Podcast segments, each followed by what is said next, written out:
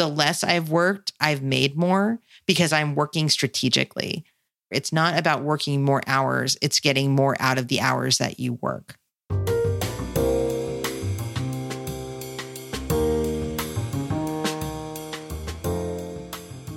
Welcome to Smashing the Plateau, the podcast for corporate refugees who want to do more of what they love and get paid what they're worth.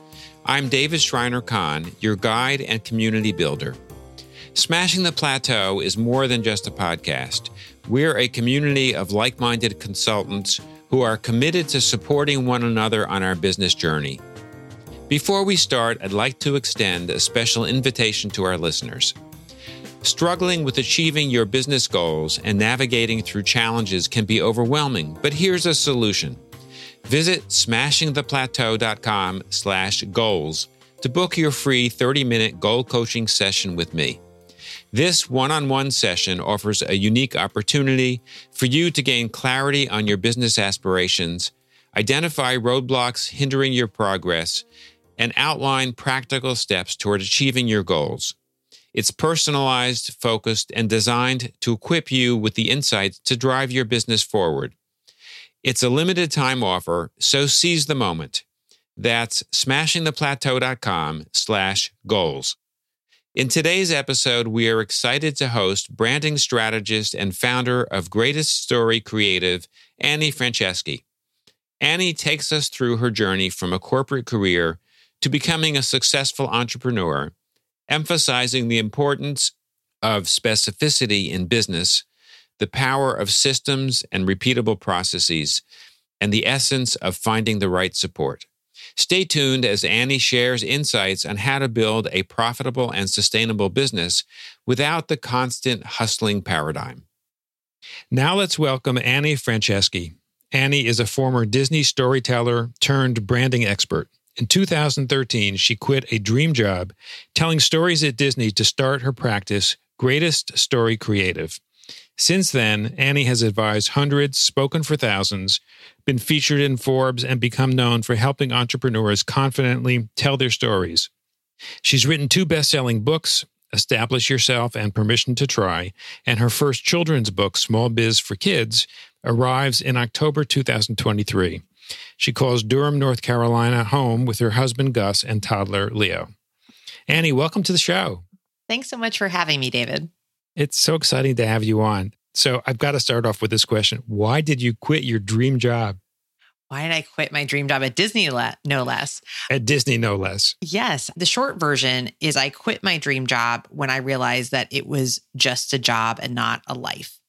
I wanted the dream life. And when I finally got what I thought was my dream job, I kind of looked around and went, this isn't really what I thought it was going to be. And it's not the life I want to live. So what now?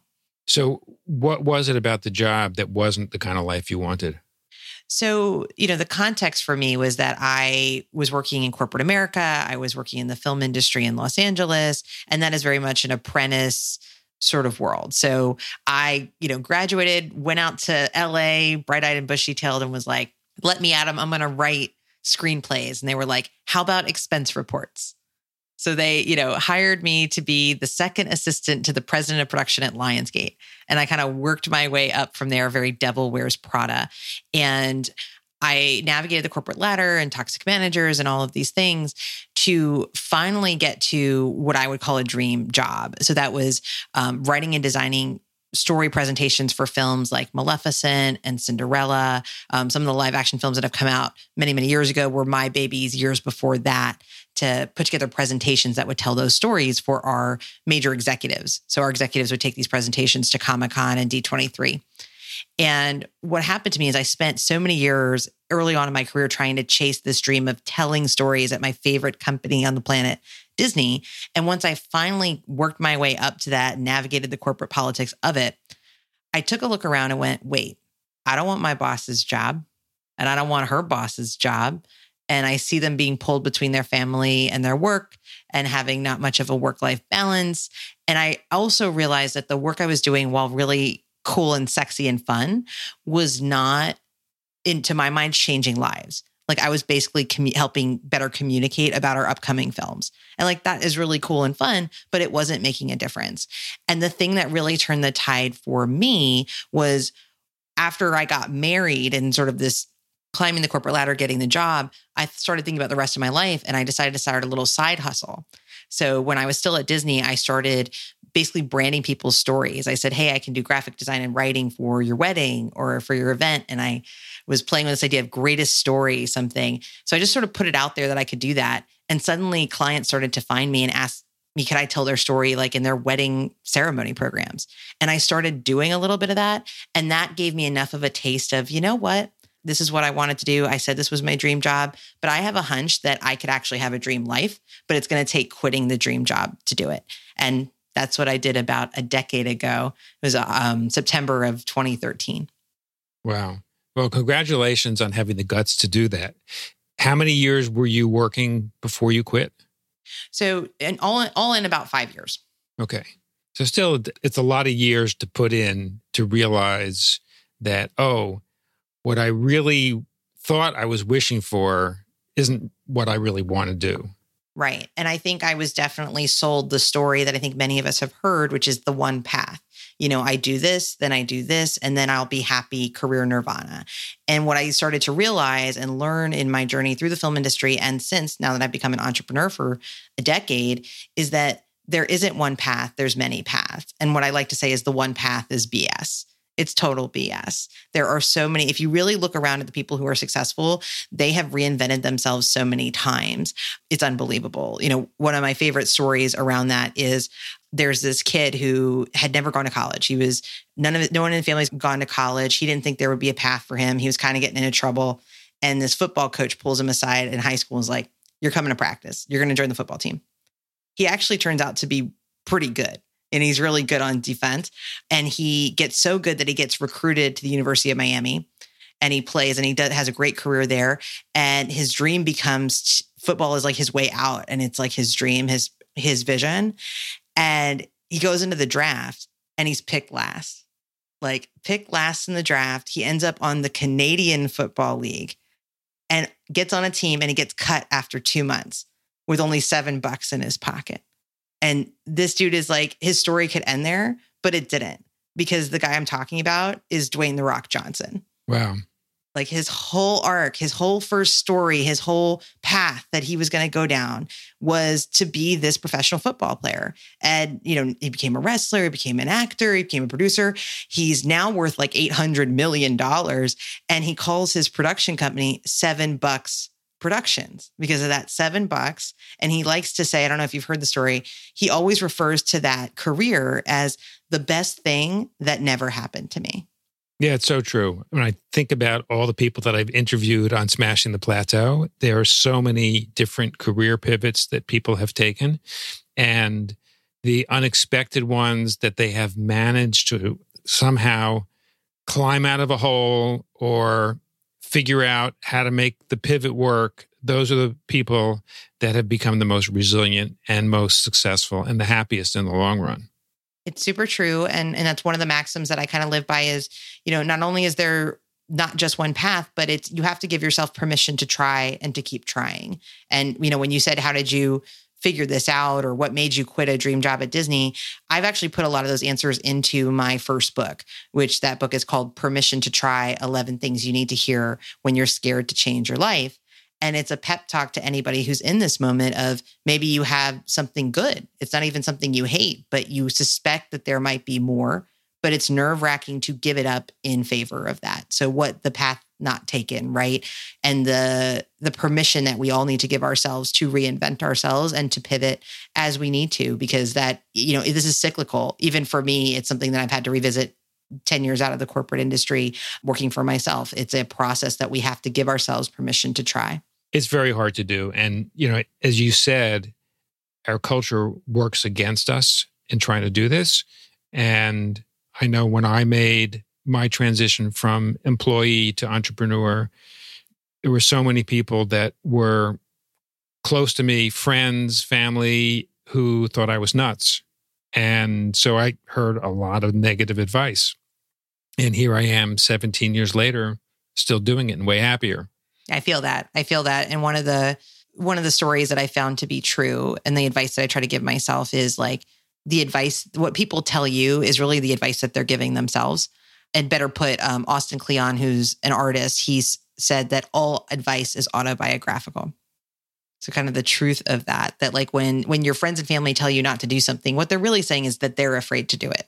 Like if they discourage you, they wouldn't do it. They want to protect you. They're they're worried themselves that they couldn't do it. And that it took a while for me to kind of realize that I couldn't look for their validation. You know, I had a situation where I had a dear friend who really I wanted to go full time with my business and he was very discouraging and was like, "How could you do that?" et cetera. And I felt very like you know, discouraged, right? And then nine months later, my business is booming and he's like wanted to be a partner in it. He wanted to invest in it.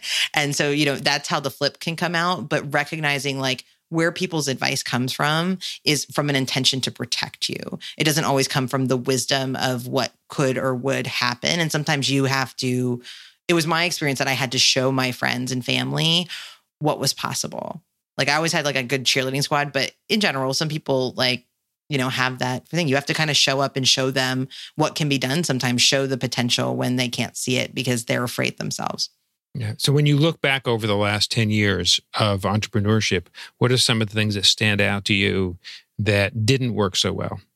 That haven't worked well about entrepreneurship like as a path? Mm-hmm you know, I've learned, I continually learn. I feel like that's one of the gifts of entrepreneurship and also the challenges of it. I'm sure you've seen the graphics that are like, I'm doing amazing. And the line goes up, I'm doing the worst. I have no idea what I'm doing. Like it's very much a roller coaster. And that's been my experience of a, of a decade. But I feel like you get better and better and better if you continue to learn. And so for me, some of the, the kind of stumbles that I've had were at the very beginning, I had too broad a business.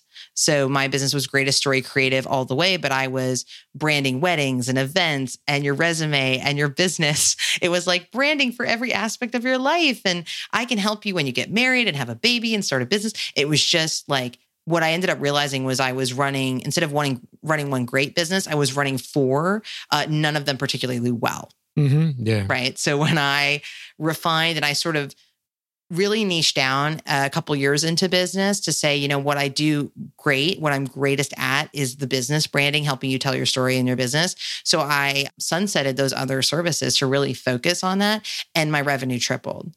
And my time that it took to make that money went down significantly. And that was like, I used to be very uh, resistant to the idea of an ideal client and niching. I was like, oh no, I'm multi passionate. I like all these things. But man, it's really nice to run a well run business that doesn't run your life and doesn't make you work all the time. And that that's kind of like the biggest aha I've learned. I have some other things that I continue to learn about packaging your process and being more clear with your message versus creative. But I think that that's the biggest one for me is not trying to be all things to all people and really design a business that aligns the model of your business really aligns to who you are, how much you want to work, how much bandwidth you have for marketing and like really what you want it to be. Yeah, that is so true and I've seen so many people especially early on in their business and in particular if they come out of a corporate career, they are way too broad. And one of the things that I've seen is when you're an employee, particularly a high achiever in a demanding profession, you get paid well to solve complex, non repeatable problems. And then when you're an entrepreneur, the inverse is true that you will be more profitable if you are solving something that for you is very repeatable and for you is as easy as possible.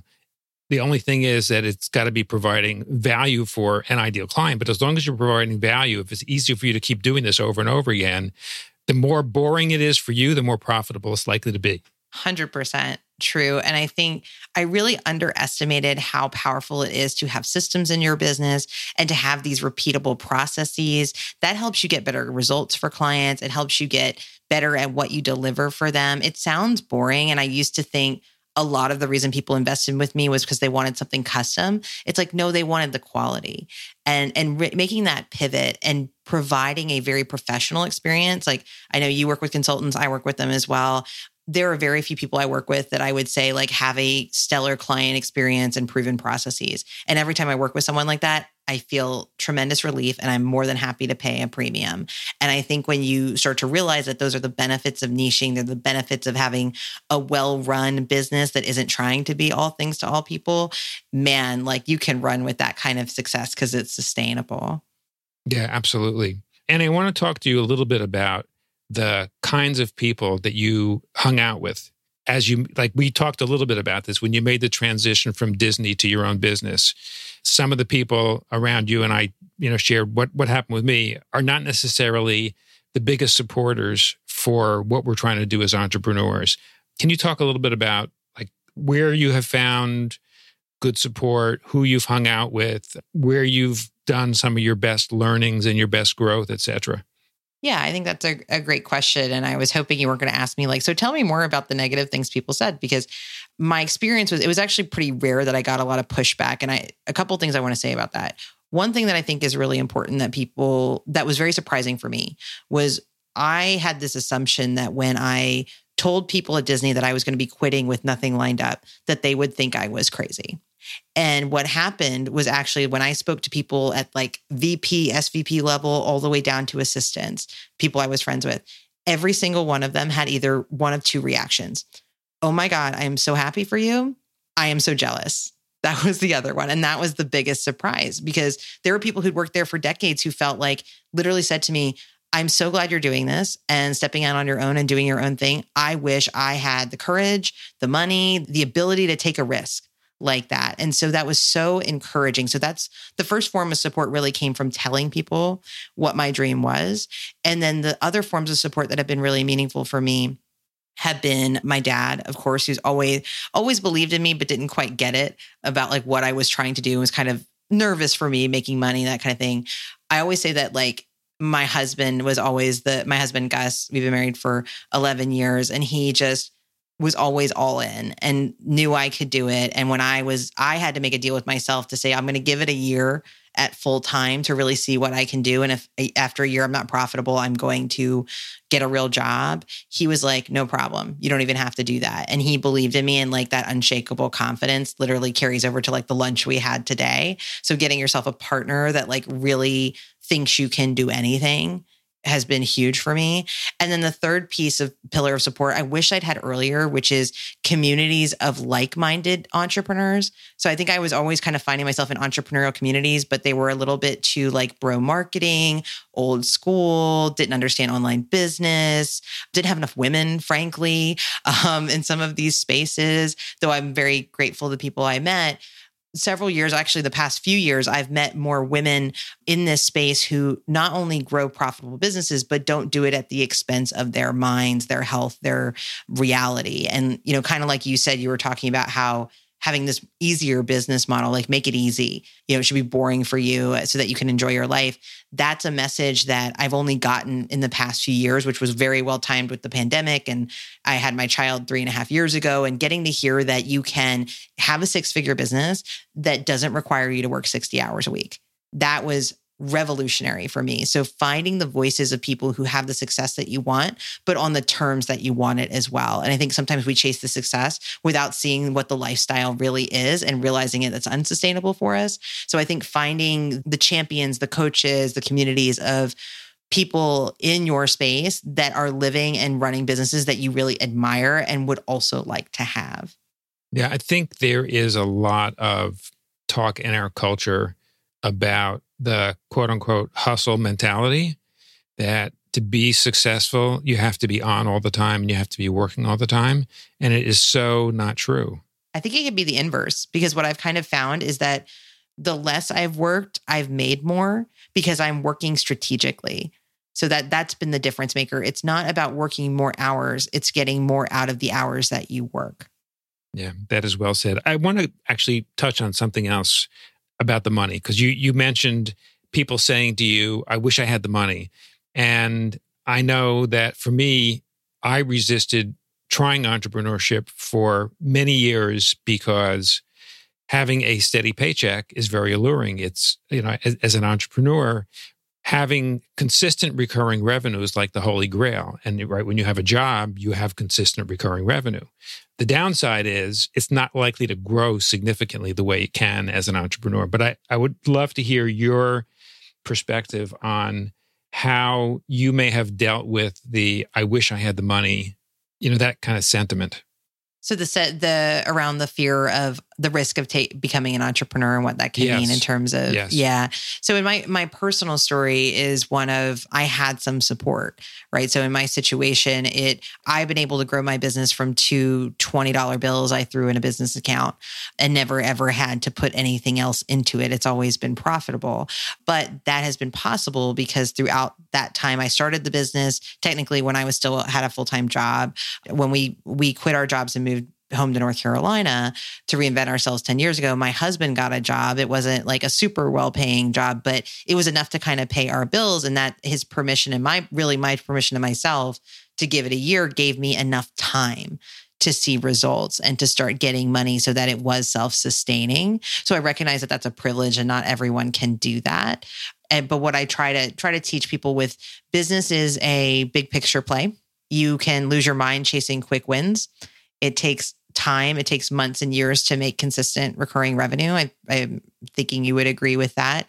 And I think that the online marketing industry has really done us done us a um, a disservice with all these ads and people making you know seven and eight figure empires out of yeah you can make a million dollars with a million followers and with no money put in and you can do it all yourself and what are you waiting for just take my webinar like that's the modern day gold rush and it's not true so all that to say like entrepreneurship is a risk. It takes time. And so any bridge any sort of resources savings boats you can build for yourself whether that's a partner a family member a kickstarter a savings account whatever it is that can get you at least that six month to 12 month window to realistically grow a business don't put the kind of intense pressure on yourself to do it like overnight because it just it doesn't exist. And I, I see people who've been at business for years who are still they're wasting time chasing the quick win and, and it really just does take time to be clear and consistent Yes. It, it's a marathon, not a sprint.